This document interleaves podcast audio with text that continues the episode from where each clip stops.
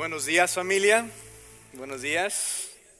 I love it. I love it. Es un placer estar con ustedes otra vez esta mañana. Um, and I'm grateful to be with you again. If you're new, my name is Misael Gonzalez, and I just want to welcome you to the mission.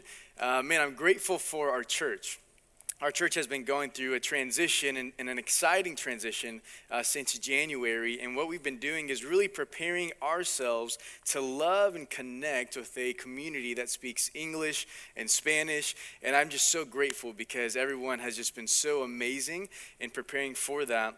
As we look out in the community and say, man, uh, let's be passionate to see bilingual communities restored by Christ.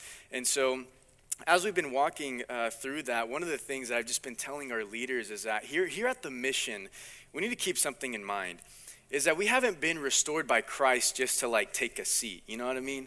Like we've been restored by Christ to be sent, to be sent to our homes, to be sent to our families, to be sent to our schools, to be sent to the playground, to be sent to our spouses, to our friends, and even the restaurant across the street.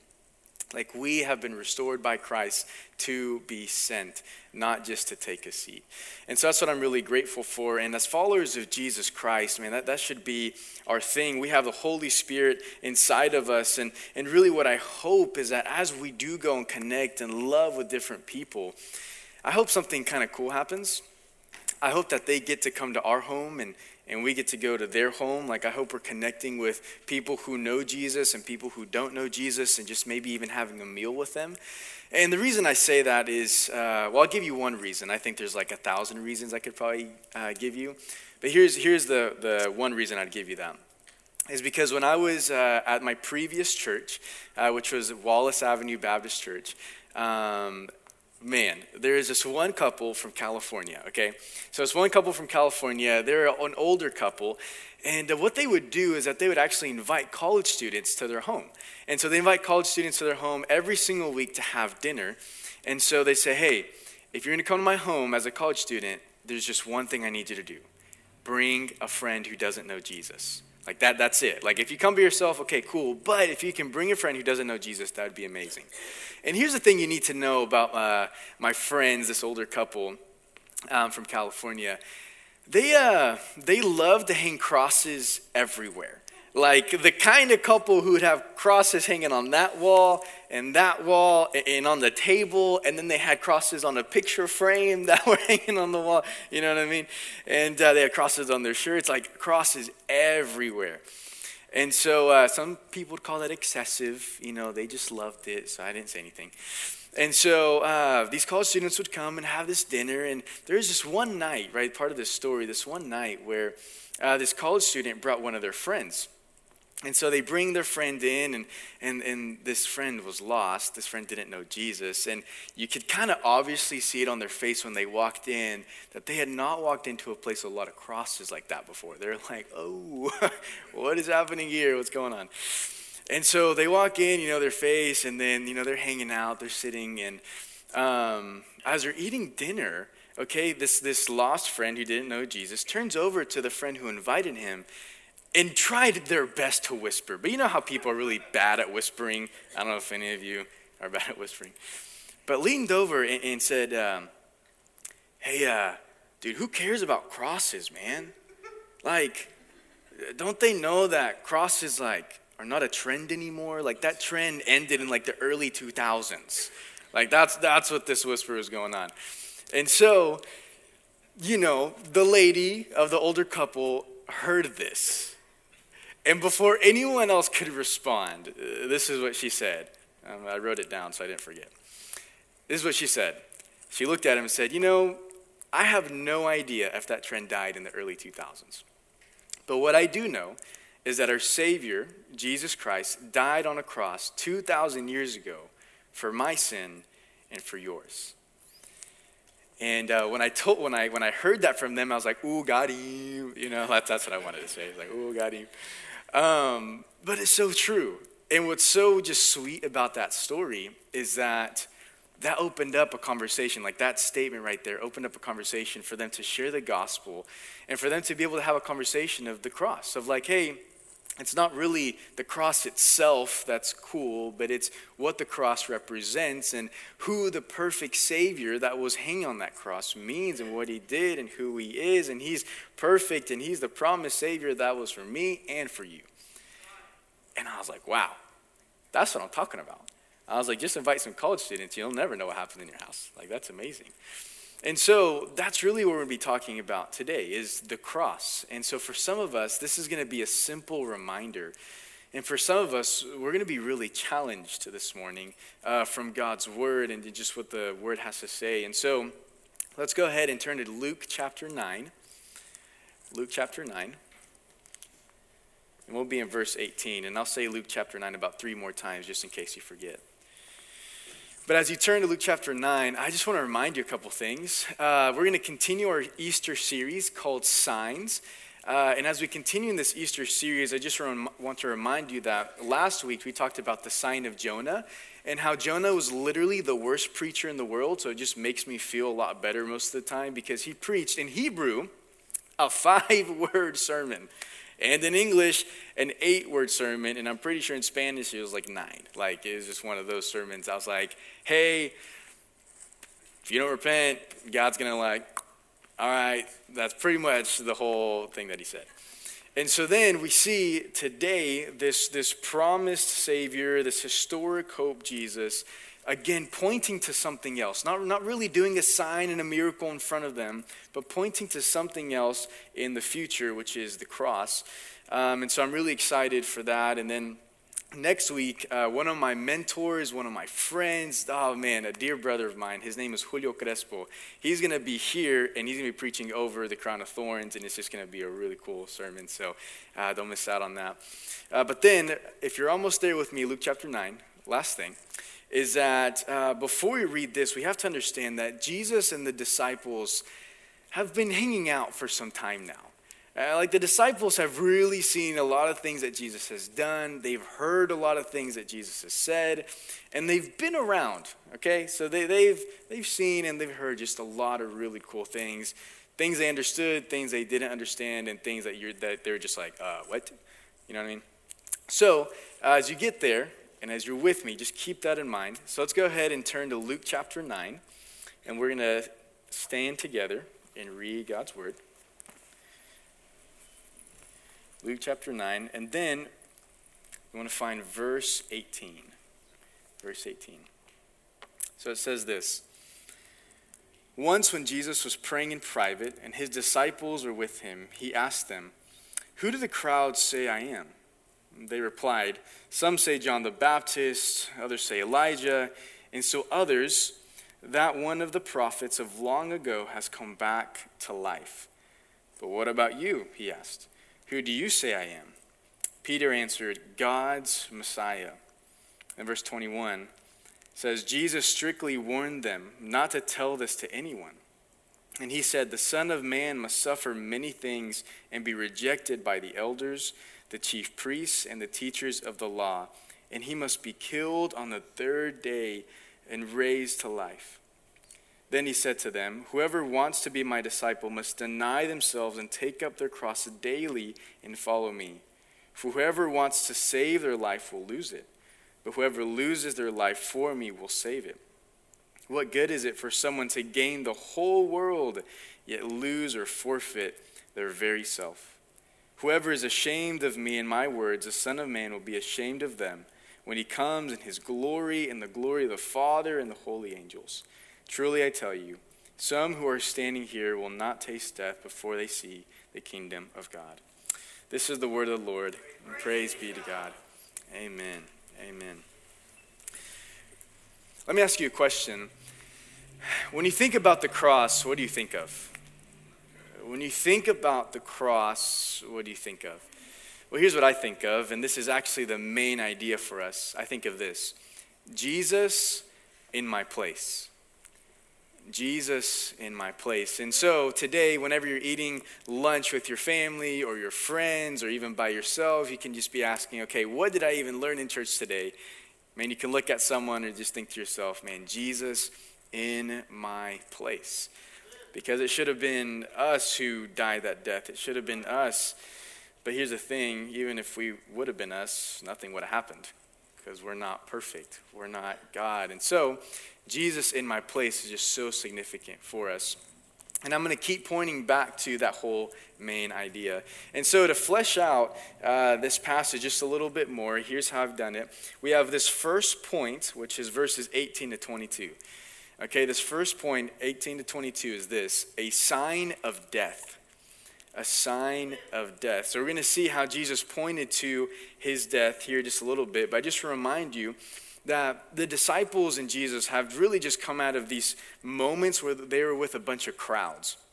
So now they're going they're kind of secluded in private so Jesus could pray and the disciples could, you know, sleep or rest like they usually do.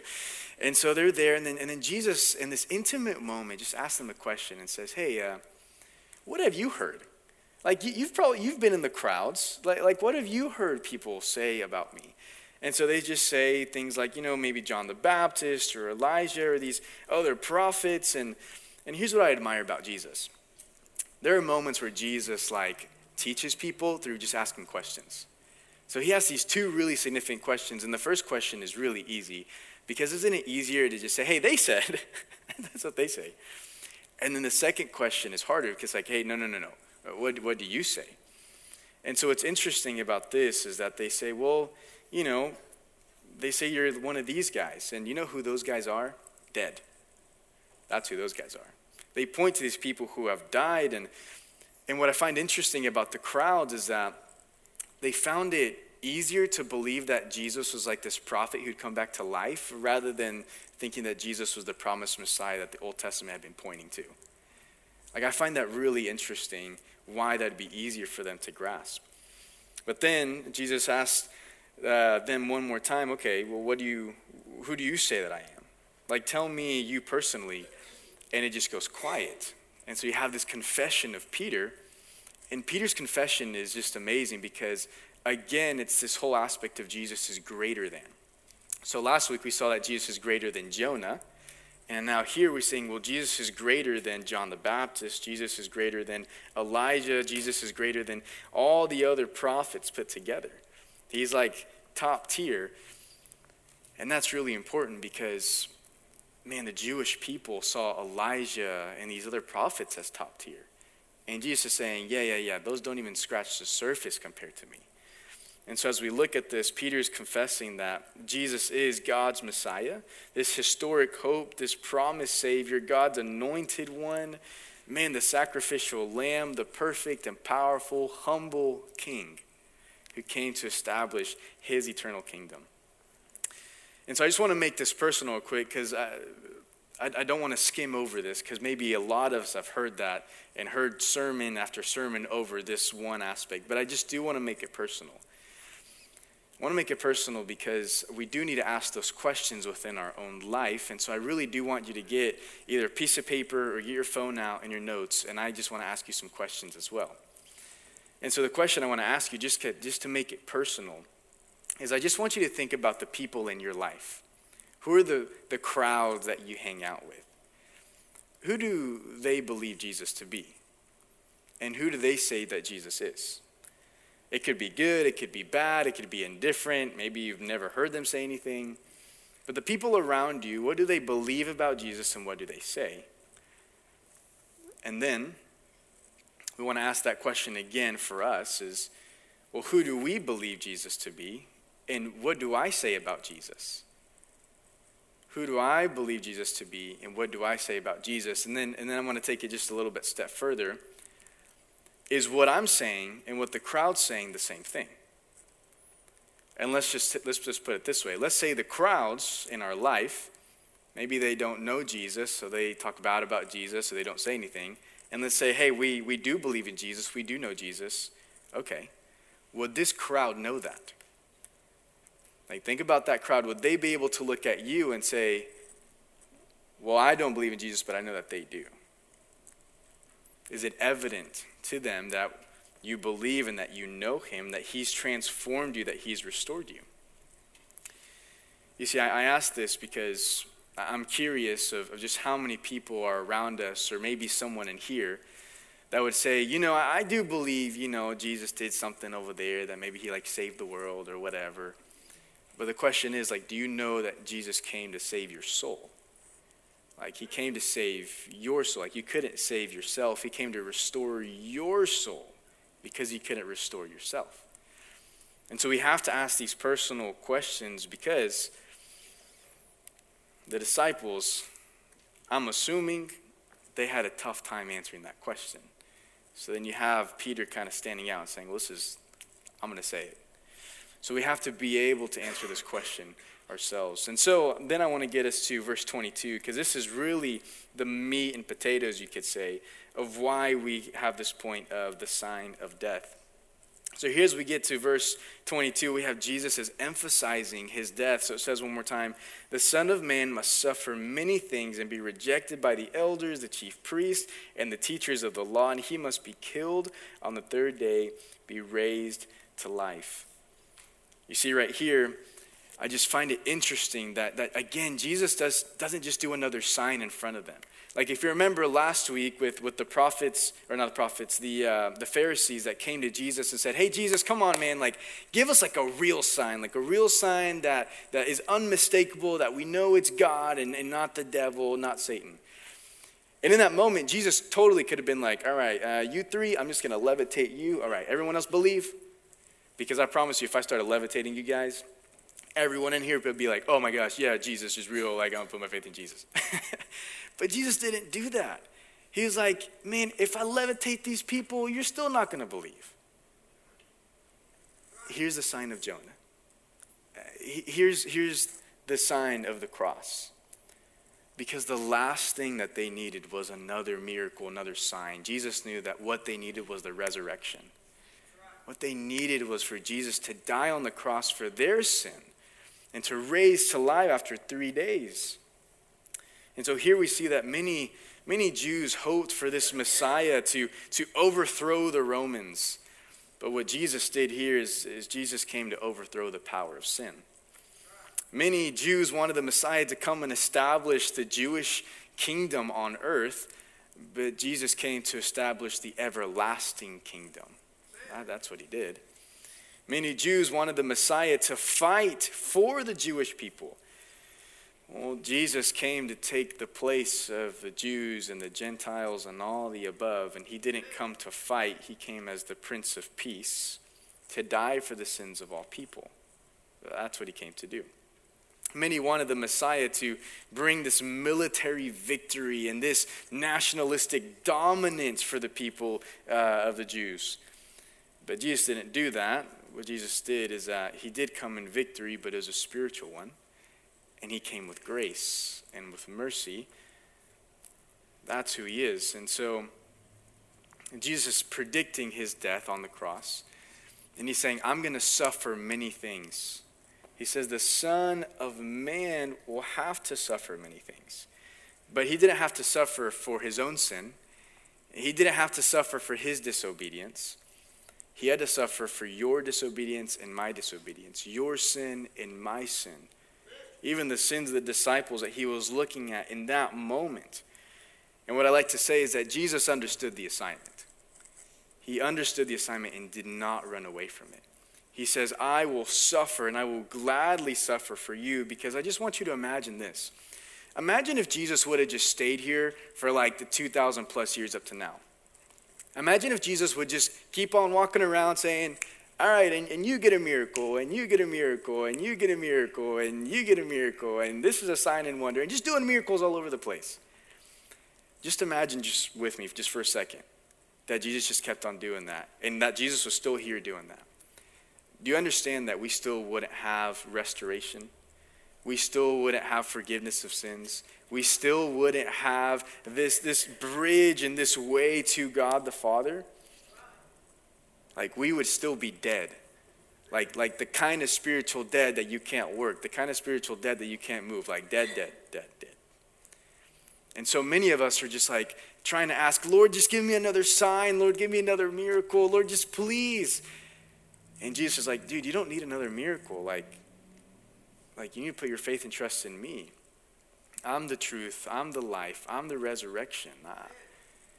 like, I've already done everything that you need to trust me, to know me, to walk with me. Because if it wasn't for Jesus breaking his body and shedding his blood, there'd be no forgiveness of sins. And so Paul, I love what he does in 1 Corinthians chapter 1. He actually gives a good description of, of maybe what Jews and Gentiles were thinking when it came to the cross. And so Paul says this Jews demand a sign. Interesting, huh?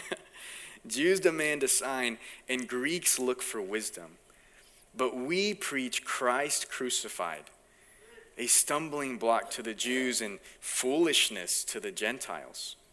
But to those whom God has called, both Jews and Greeks, Christ, the power of God and the wisdom of God. For the foolishness of God is wiser than the wisdom, and the weakness of God is stronger than human strength. So maybe that's a little bit of insight of what they were thinking of the Jews just wanted just another sign and the Greeks and the Gentiles just wanted more wisdom and like man that's not really wise. But man I just hope that we would understand man that that what Jesus did on the cross is something that was necessary for us. And that Jesus wasn't just some kind of puppet who they're like, hey man, do another miracle. Jesus was like, no, no, no, no, no. I didn't come to perform for you. I'm not your little monkey. The miracles that Jesus did, the signs that Jesus did, were not a performance, but a proclamation of who he was. A proclamation of power that he had, a proclamation of saying, Yeah, I am your Lord, I am your Savior, and I am God. And so that's what Jesus is saying right here that he needed to die. And we, and, and even these disciples and the Jewish people, they needed the death and the resurrection to save them way more than they needed the miracle to impress them, is really what's happening. So we have this sign of death. And the next thing I want to show you is this sign of life, right? So this is coming from uh, verses 23 and 27. And, and, as I read this again, you're probably going to laugh because you're going to say, wait, how is this a sign of life? like, this almost, sign, this almost sounds like the sign of death uh, 1.2 or 2.0. And it's like, well, just hear me out, hear me out. We're going to read the scripture together. So, starting in verse 23, I'm just going to read it again. This sign of life, it says this Then Jesus said to them all, Whoever wants to be my disciple must deny themselves and take up their cross daily and follow me. Whoever wants to save their life will lose it, but whoever loses their life for me will save it. What good is it for someone to gain the whole world and yet lose or forfeit their very self?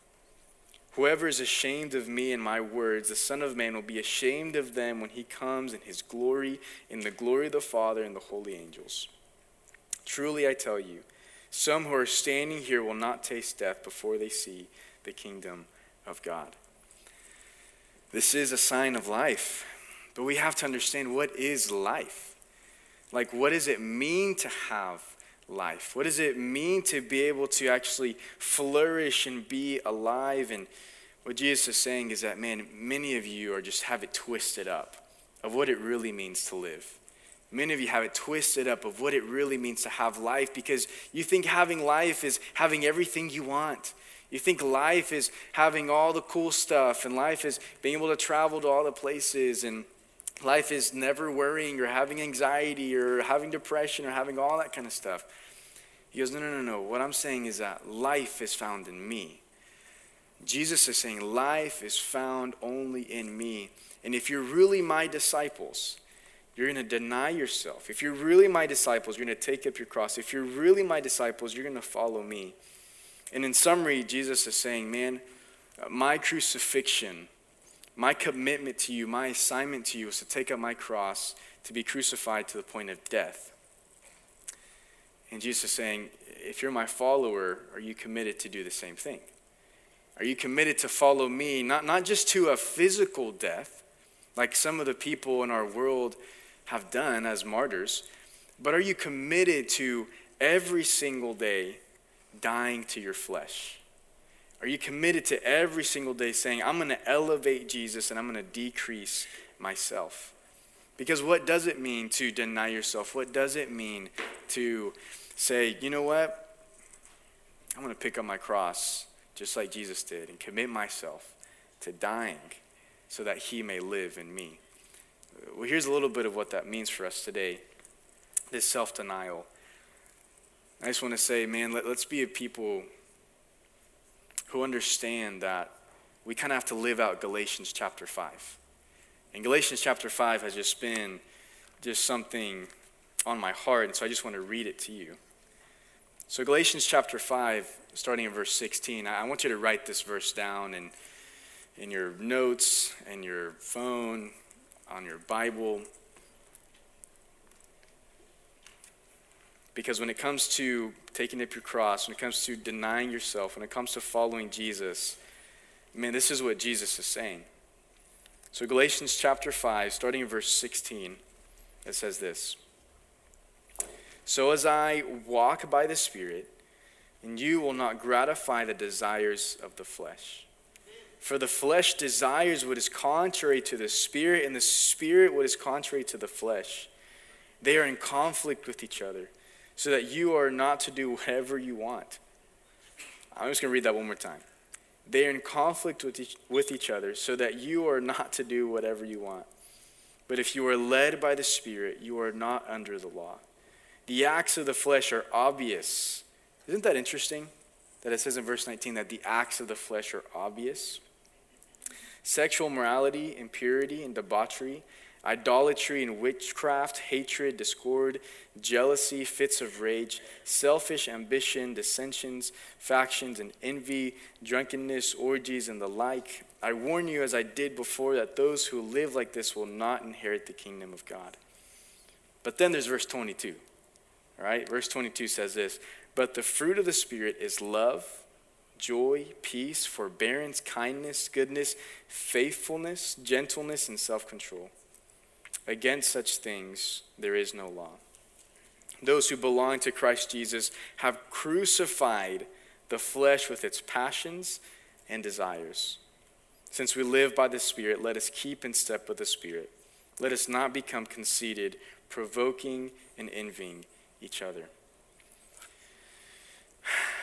Man, that right there, that's, that's following the Lord. That's denying yourself. That's picking up your cross and crucifying the flesh. And check this out, like, don't miss this. It, it wasn't Peter's confession that brought the kingdom of God.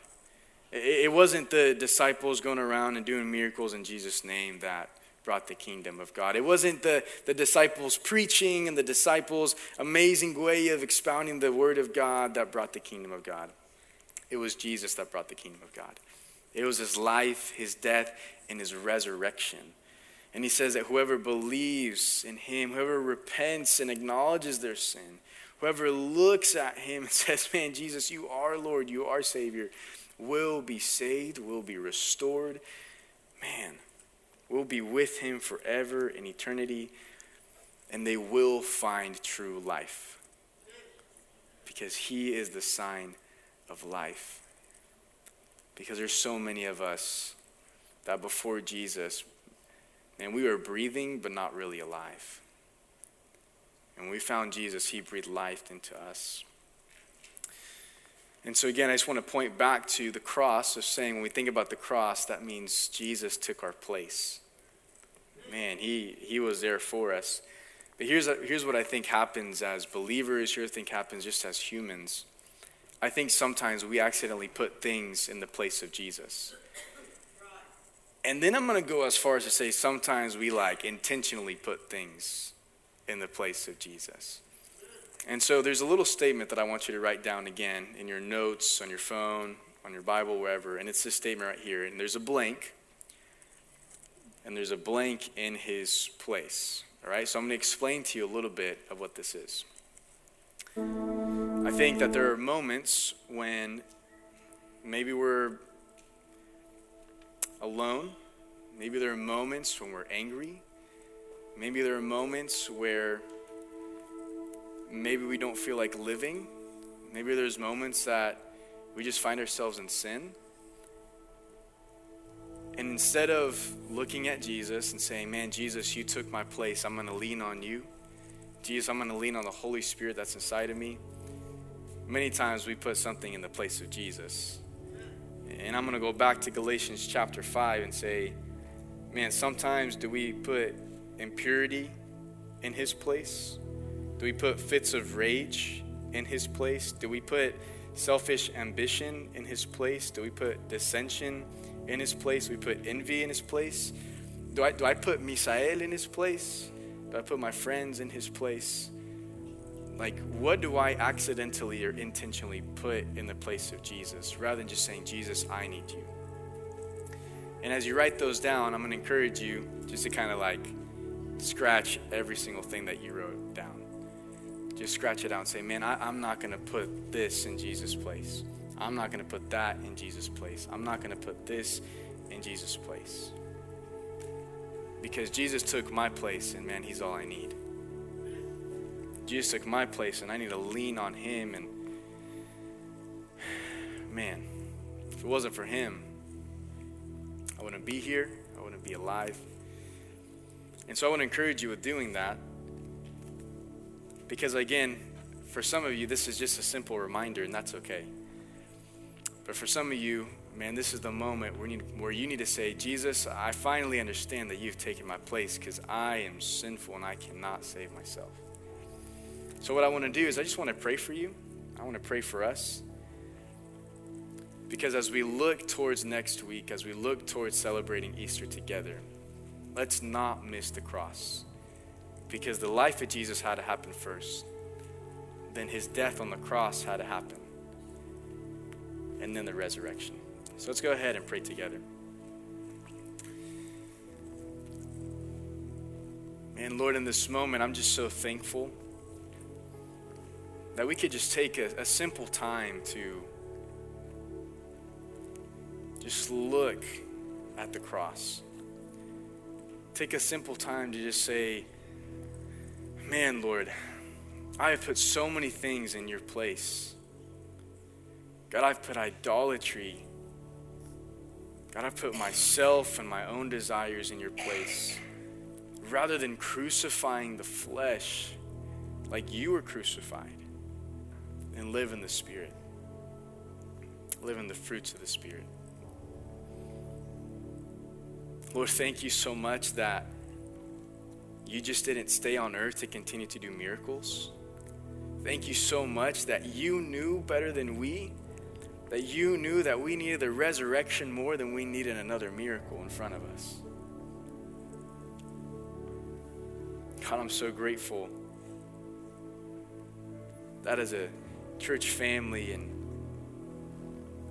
as a people who are seeking to live out this life in you. Lord, I pray that you would help us. Help us remember that real life is found in you.